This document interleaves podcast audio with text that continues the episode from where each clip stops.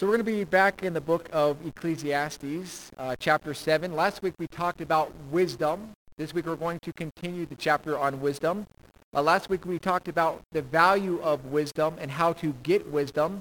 Today we're going to be talk, focusing more on choosing God's wisdom for ourselves and how rare that actually is.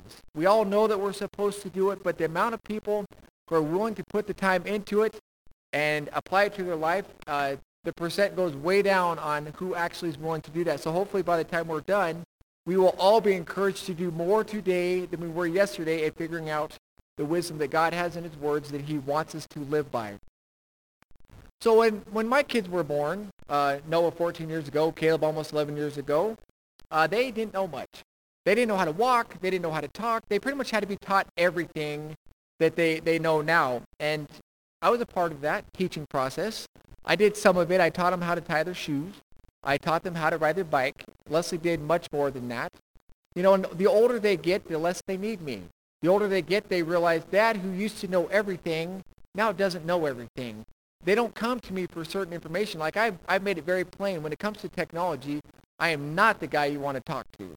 Uh, when it comes to my family, I go to Noah for help. If I have any kind of technological issues, they do not come to me. And the older I get, the older they get, they realize dad doesn't know everything. Maybe I should go find another source. Now, when I say I, have taught the kids some things, Leslie has done far more, just like most mothers have, have taught their kids a lot of things. Uh, when it comes to math issues, though, I, I can still bluff my way through a lot of that. Until this past week, Noah was doing something where I just left him and Leslie alone and said, here, you take it over. I can't do that. But when it comes to kids asking advice from their parents, we want that for our kids. We want them to ask us, and we try to help them as much as we know. But how much do you value uh, your kids coming to ask you for your opinions or your advice, or your grandkids if they take it, if they hear it, but they don't actually do it?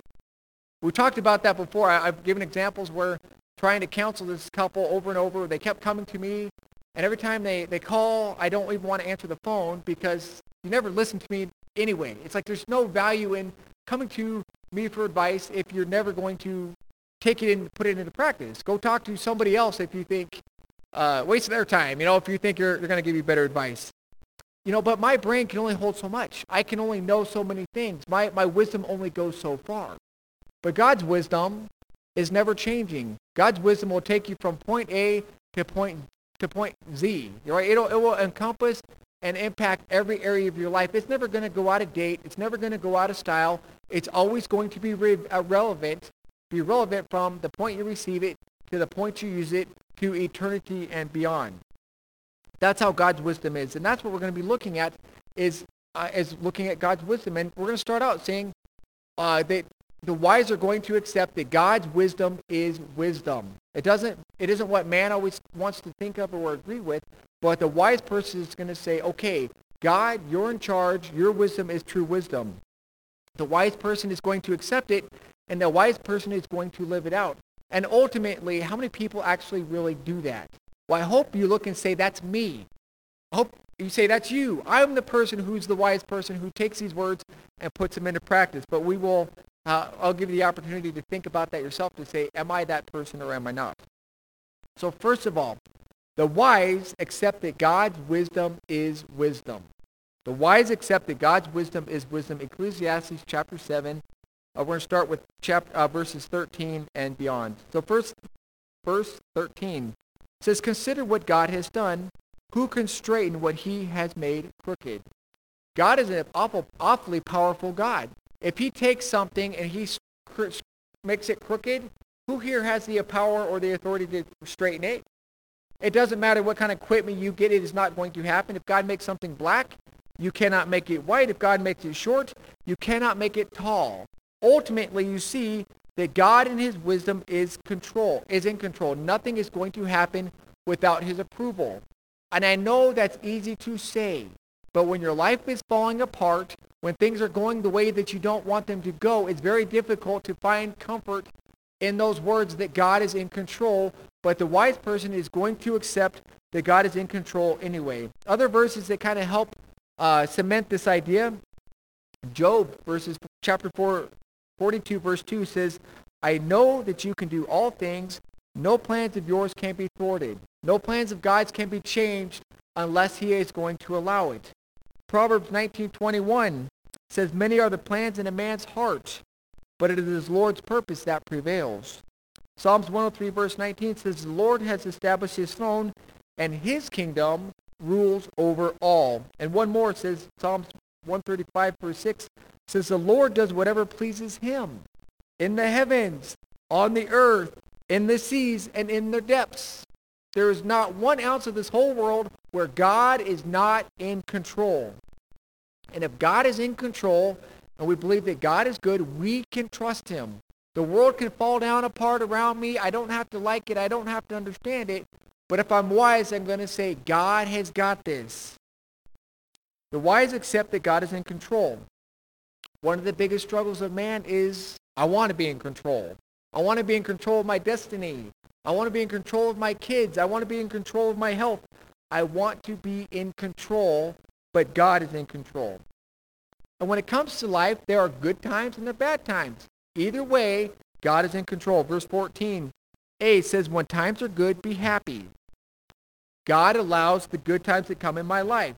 And when you get those times, I want you to enjoy them. If you have a birthday party, if you almost win the game last night, enjoy that. It was a good game.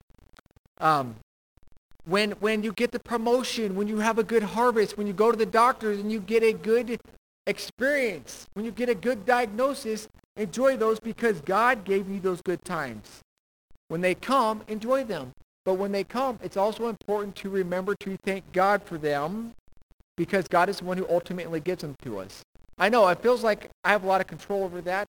I'm the one who made these plans, what was going to make me happy. I am the one who said, I'm going to take this vacation. I lined up X, Y, and Z so that life would be good. But ultimately, I only have those good times because God is in control, because God allowed it. And I'd like to stop right there. God is in control. Life is good. Let's go home. But God does not just allow good times in my life. Sometimes I have to face some of those tough times in my life. But when bad times come, we have to remember that God is in control of the bad as well. Verse 14 says, when times are good, be happy. But when times are bad, consider God has made the one as, as well as the other. God has made good times. God has made the bad times. He has allowed the bad times to come in life. And a lot of times we think God has lost it. God has lost his mind. God has lost control when all my world is falling around me. God is not capable of handling whatever it is that I'm going through because he's not stopping it. But we got to remember that God allows that too, the, the rough times. You know, when Job was going through uh, losing everything, that the devil was taking, allowing, God was allowing the devil to torment Job as, as much as possible. He lost everything that he owned. He says in Job chapter 1, verse 21, the Lord gave, and the Lord has taken away. May the name of the Lord be praised. But through that whole process, Job knew that God was in control. This was only happening because God allowed it. Job 2.10, we looked at this last week. Shall we accept good from God and not trouble? I want to say, yes, God, I got saved and all, my life is all peachy keen all the time. That would attract a lot of believers, or a lot of people to the Lord, right? If all of a sudden my pocketbook was always full, I was always healthy, everything I, I did worked out, a lot of people would say, I want that.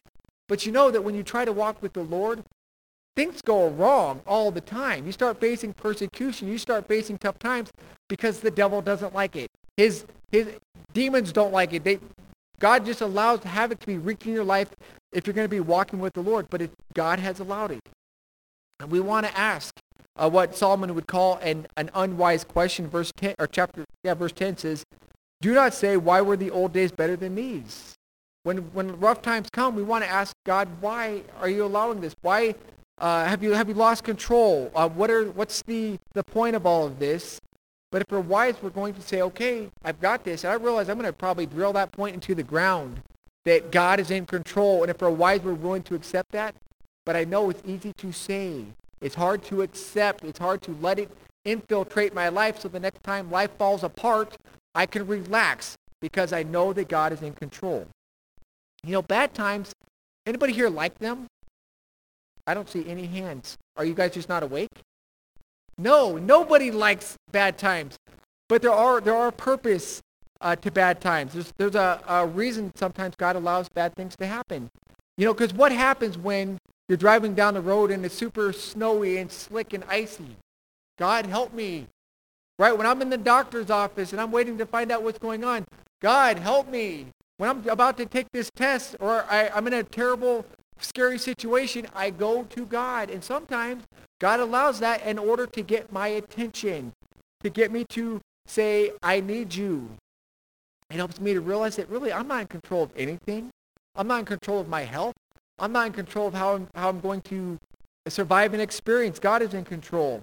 It makes me realize that I need God. Because if I'm, if I'm turning to God when I need help, then it's showing that I need his help. I didn't turn to my neighbor and say, help me get through this scary drive, this road. I didn't go to my, my friend and say, hey, help me pass this test. I'm saying, God, please help me. So sometimes bad times, as much as we don't like them, there is a benefit to them. Please remember, God is in control. There is a purpose. When, when life is good, remember, God is in control. When life is bad, it's a part of life, but God is in control. But also, questions are a part of life, and God is in control of the future. Verse uh, 14c says, Therefore, a man cannot discover anything about his future. I don't know when my next good time is coming. I can't control that. I don't know when my next bad time is coming. I can't always avoid that. I mean, to some extent, I can have an impact. If I make a bunch of dumb choices, I drive 80 miles an hour in the snow, I can create a bad time in my life right now. If I eat healthy, I can hopefully avoid going to the doctors if I'm exercising, but there's only so much control that you have over those things. And as I know bad things are coming, it can cause worry. It can cause stress unless I'm willing to put it all in God's lap or all in his hands and say, you've got this. I'm going to trust you in spite of what I'm going through. If we're wise, we will we'll accept that, and then we can relax knowing that God is in control. So, the first is the wise accept that God's wisdom is truly wise, that is truly worth following. Uh, the second thing is, is the wise accept uh, God's wisdom and they're willing to live by God's wisdom. Let me read a couple of verses, verses 15 to 18. When you're looking for wisdom, you have two choices you can go to. You can go to man's wisdom, which I'm going to guarantee you is much easier to follow because that's what man is going to think is it's easier. It's just what man has come up with, where God's wisdom is a little bit more challenging to follow. So you have two options. We're going to look, first of all, at looking or living by man's wisdom, verses 15 through 18. Solomon says, In this meaning, meaningless life of mine, I have seen both of these. A righteous man perishing in his righteousness, and a wicked man living long in his wickedness. Do not be over righteous, neither be over wise. Why destroy yourself? Do not be over wicked, and do not be a fool. Why die before your time? It is good to grasp the one and not let go of the other. The man who fears God will avoid all extremes. So it sounds kind of funny to say that somebody could have the goal of being over righteous. How, how could you ever get to that point of being over righteous? Well, really, if you're following man's wisdom, you can get to that point of being over righteous. But first of all, I want to see what it's not. Uh, Solomon is not saying try to be as good as you can possibly be, and there's something wrong with that because the Bible all throughout talks about trying to be perfect as their heavenly Father is perfect. It talks about going to great lengths to make sure that I'm walking with the Lord. When he talks about if your right hand causes you to sin, cut it off and throw it away. He talks about fleeing youthful lust and pursuing righteousness. He talks about how valuable uh, wisdom really is and the, the desire and the need we have to try to do that uh, he talks about a lot of things about not living the way that you were and trying to pursue and become something more, become more like Jesus than I was yesterday. Uh, it's not talking about, we talked about last week. We talked about having a good name versus good perfume. We talked about how it's important to have a good name. You've got to live that good life and not just have this appearance that you're doing the, the, that you're trying to live the really good life. So it is not saying that don't don't try to be as good as you can because we should. We should we should look more like Jesus today than I did yesterday. I should be able to look back at my life and say, you know, uh, about a year ago I was kind of at this point, but look at how I've grown. I'm much more like Jesus than I was back then. Think about when I first got saved to where I am now. And if I say look and say, you know what, there's not really any difference. I need to start asking myself some tough questions. Why not? Why am I not more like Jesus than I was a year ago? Why am I not more like Jesus than I was 10 years ago than when I first got saved? That's a tough question you need to ask yourself. If you go, really, mm, there's not much difference. I talk the way I talk then, and I think the way I did, and I respond the way I did. We've got to ask those tough questions because the goal is to be as much like Jesus as we can. Now, how you can be over righteous is kind of the way the, the Pharisees of the New Testament did. And they were self-righteous. They, they said, I'm going to follow all these rules. And the more that they tried to follow the rules that they were in the Bible and the ones that they made up, they could, they could start sticking their nose up at the air and start saying, I'm better than you because I because I'm doing this and I'm better than you because you didn't do what you were supposed to do. And so they were trying to be wise in their own eyes and they were claiming to be wise. And in, in the man's eyes, they looked really good. And in comparing themselves with each other, they were able to say, man, I've arrived. But the Bible talks about if I compare myself with Leslie, that's a really dumb thing to do because Leslie's not the standard. Darren is not my standard. Sarah is not my standard, right? My standard is Jesus. So I can't compare myself with you and say, boy, I'm so smart and I'm so wise. That's stupid. I got to compare myself with the standard of Jesus and say, look, I got a long ways to go. I better, I got to amp it up here. I got to get to be closer like Jesus than I was yesterday, than I was a long time ago. And there's people in the Bible who, besides in the New Testament, who struggled with being over righteous. You know, Job, for being as righteous as he was, he struggled with it. He's going through all these tough times, and he's just saying, boy, if I could just get God face to face, I could question God, and he could tell me. I would ask him, and he could, I, I'm only righteous and I'm holy. And at the end of the book, you find out that God's like, okay, Job, you go ahead and answer me. I'm going to ask you some questions, and you tell me how wise you are. And by that point, Job's like, oops, I was being overrighteous. I was thinking too highly of myself. I was acting in a way that I should not do. Job's three friends, they were trying to take God's judgment and they were trying to apply it to Job. And they, they started out well. They spent seven days with Job, sitting with him with his in his sorrow. And then they started questioning him and they started accusing him. Here's why you're going through a tough spot in life is because you did something wrong. And God's on our side and you did something wrong and you deserved it. And by the end of the book, you find out that, you know what? Job didn't deserve it. And those guys were way out of line by taking God's authority and trying to be righteous and cram it down Joseph's throat, or uh, Job's throat. And it happens in churches all the time. Uh, people look down at each other. People think of themselves more highly than they should when ultimately I might look better than you, but that doesn't matter anything. You might look better than the next person, but that's, like I said, that's not your standard. Your standard is what is God's wisdom say in his word. Don't judge yourself by me. Don't judge yourself by God and what his word says.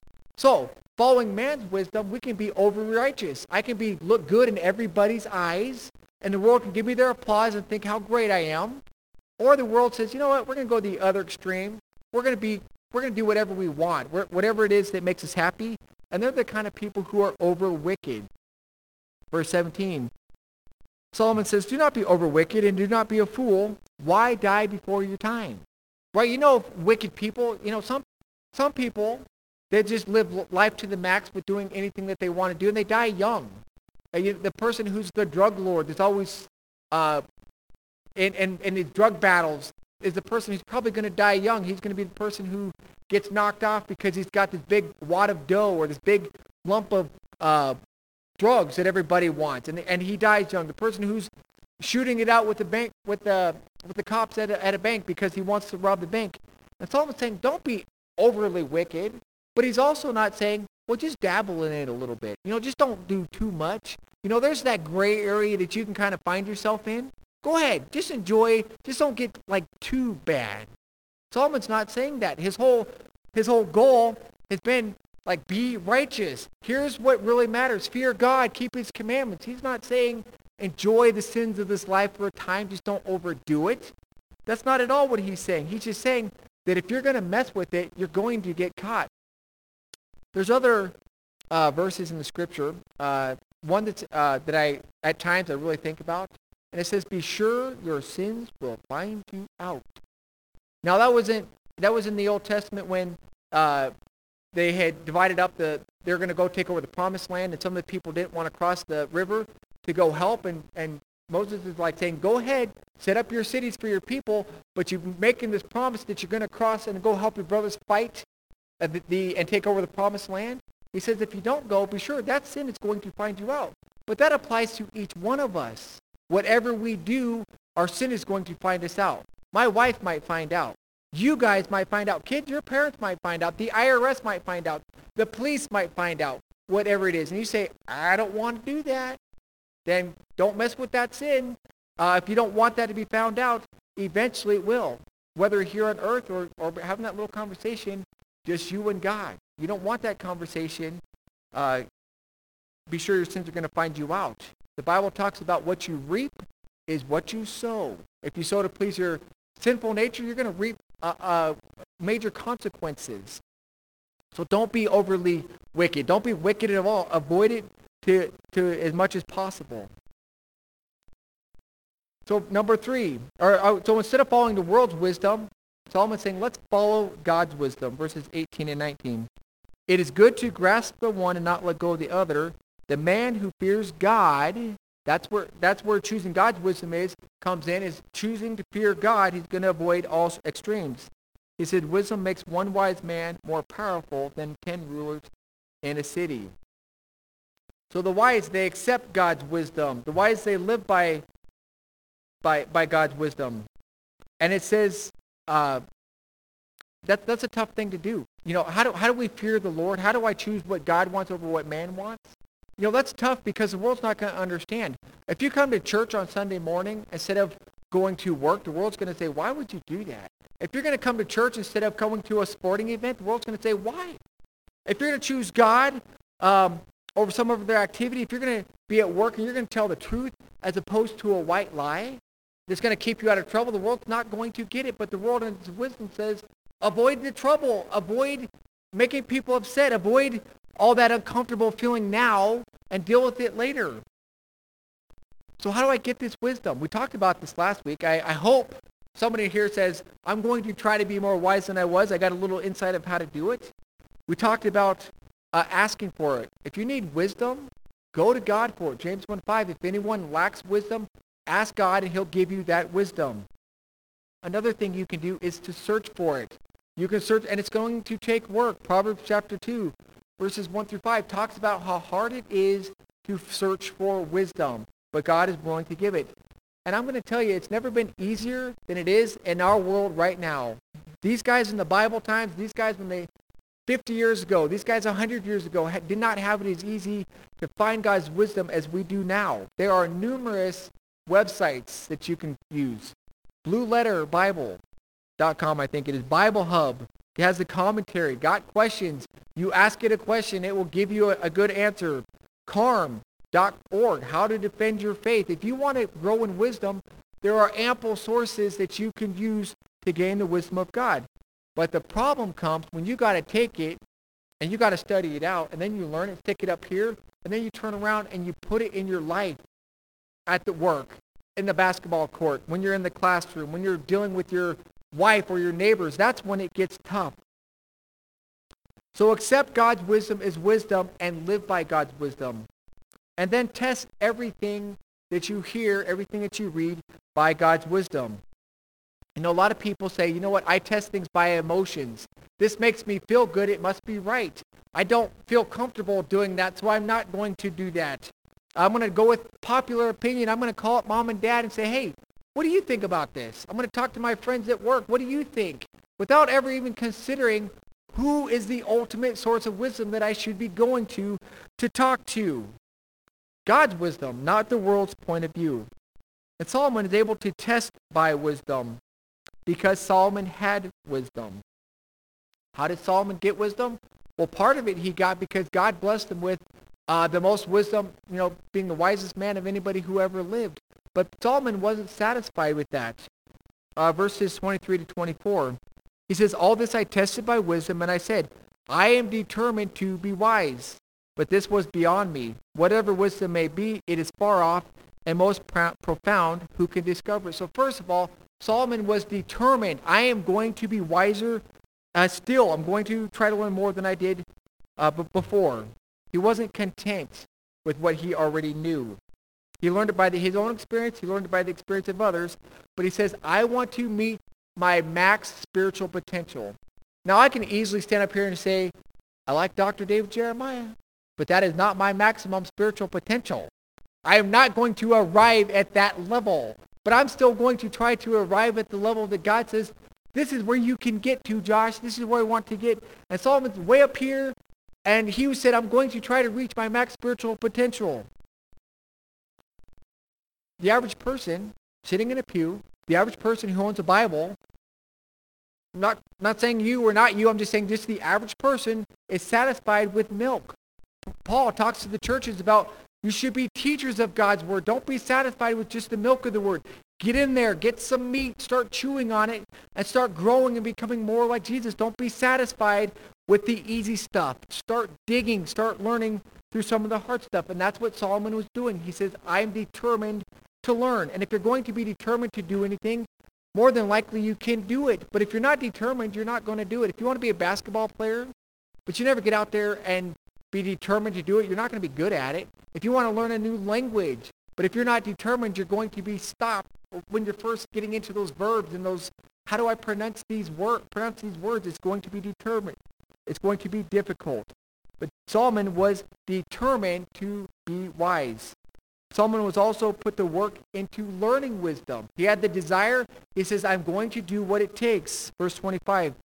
He says, so I turn my mind to understand, to investigate, and to search out the wisdom and the scheme of things, and to understand the stupidity of wickedness and the madness of, follow, of folly. It's, it's hard to learn to dribble basketball. You know, I've been trying to help Caleb learn to dribble basketball between his legs, which I'm not a basketball player, and I'm not a coach, but I'm trying to, you know, and it takes work to get that to do it without looking, keeping your head up, and to shoot it, and to run down the court and to be able to shoot it.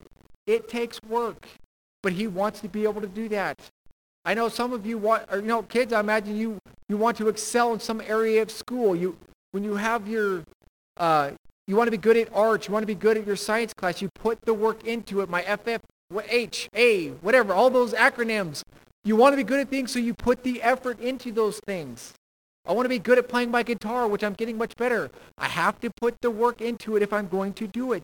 The same comes with being wise. It takes work. It takes effort. It takes blood, sweat, and tears. It takes sacrifice. That's what Solomon was willing to do. That's what I need to do as well. Solomon dis- discovered, though, that there are very few people who actually do this. He's seen people, he's experienced life. He says, I know the potential is there, but people don't want to put the time into it. says, I find more bitter than death the woman who is a snare, whose trap, whose heart is a trap, and whose hands are chains. The man who pleases God will escape her, but the sinner she will ensnare. Look, said the teacher, this is what I have discovered. Adding one thing to another to discover the scheme of things, while I was still searching but not finding, I found one upright man among a thousand, not one upright woman among them all. This only have I found. God made mankind upright, but men have gone in search of many schemes. So first of all, I want to point out this is not a male versus female thing, because the women in that culture did not have the training and the, the upbringing that the men did. So the women are almost off the hook when Solomon's saying, I haven't found any righteous women, but I found one righteous man. I found one. Shame on those guys. The potential is there. He says, God made mankind upright, but man is, is in search of many other schemes. They have the potential there, but they're not trying to get it.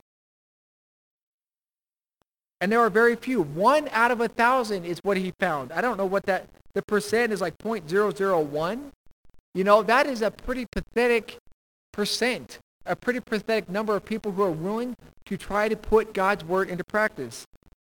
Now let's just say, I'm going to guess there's about 35 people here today.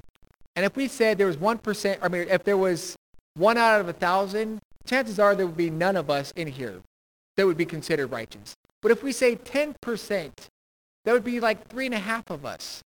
And if we said uh, 50%, that's about, what, 17, 18 people that would be considered wise. And that sounds really good, right? 50% out of like 35, 40 people sounds really good compared to one person out of a thousand. But that's still terrible. You know, it should really be 100% of us in here who are striving to be wise, who are trying to understand what God's word says and put it into practice. That should be 100% of us. and even a child. You know, you say, well, she's only five years old. She can be considered wise because the, the brain capability of what God has given her and what she puts into practice can't be considered wise just as I'm 41 years old. I can be considered wise based off of what I know. So there should be 100% of us in here who are trying to do this. But generally, in, in any church or any situation, that's not the case. And if you say, you know what, that's, that's fine for you, Josh. You can be wise. I really don't care. I really don't want to do that. Uh, why, why not? If you say, um, you know, I have a really bad reputation. You know, I, I feel like I've really screwed things up in my life, and even if I tried to turn it around, I couldn't. Well, you know what? Last week we talked about good perfume. You know, somebody who's faking it for the Lord can turn around and be the real deal, or somebody who's walking with the Lord, like this guy that I mentioned last week that fell off the wagon. You know what? It's not too late. As long as you're living and breathing, you can change. You said um, it's too hard to do. It's hard, too hard to understand that wisdom. It's too hard to read this book. It's boring. I don't understand it. I'd rather do anything else. Uh, you know, God gave us his word. He wants us to know it. If you say, I have a hard time getting it, pray about it. Uh, study it out. Look at all the resources that are online that can help you. You say, you know what, this Bible stuff is really not my thing. I'm not going to get up and teach anybody. I'm not going to try to, to explain it. It's not really my thing. Make it your thing. Okay, this is not just something for the preacher. It is not something just for the deacons. It's not something just for the Sunday school teacher. This is something that God wants for you. No matter who you are, no matter how long it takes you, God wants you to put the effort into gaining his wisdom. It's there for everybody. So you're going to go through life. You're going to walk out these doors, and hopefully everybody has a good day. And I hope, I hope that whatever it is that you're doing, you can completely enjoy. You enjoy the food you eat. You enjoy the company you're with. You enjoy whatever uh, goes on in life. And when you have those good times, remember to thank God for it. Enjoy it, but remember to thank God for it. Hopefully you don't walk out these doors and have a bad day. That could be a possibility. But remember that God has given us some bad times as well. And make sure that you turn to God during those times. And as you're going through life and you're thinking, what do I do in this situation? You have two sources of wisdom. You can go talk to everybody else, or you can go talk to God. And then maybe somebody else, because God could give somebody else wisdom in order to help you. But go with God's wisdom. God's wisdom is what's best. And when you find God's wisdom, as hard as it may be, I want you to be one of the few, one of the proud who says, that's me. I'm the person who read it, and I'm the person who did it, and I'm going to live by it. It's, it's such a rare thing that I want that to be you. It may not be your neighbor. It may not be the person sitting in a different pew, but say, that is going to be me. You want wisdom? Ask God for it. You want wisdom? Study God's word for it. But when you get it, make sure that you put it into practice.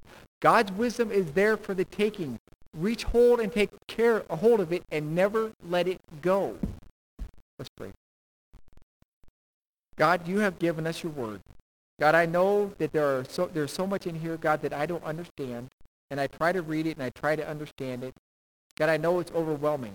And God, you know what I'm capable of learning and what I'm capable of understanding. And I just pray that you'd help me to meet my maximum spiritual potential. And I pray that for everybody in here. Whatever that spiritual potential is, whether it's twice as much as me or half as much as me, God, I pray that you would help them to meet, reach that maximum spiritual potential. Please give us a desire to know your word, to study your word, to understand it, and to put it into practice. And I pray for this all in Jesus' name. Amen.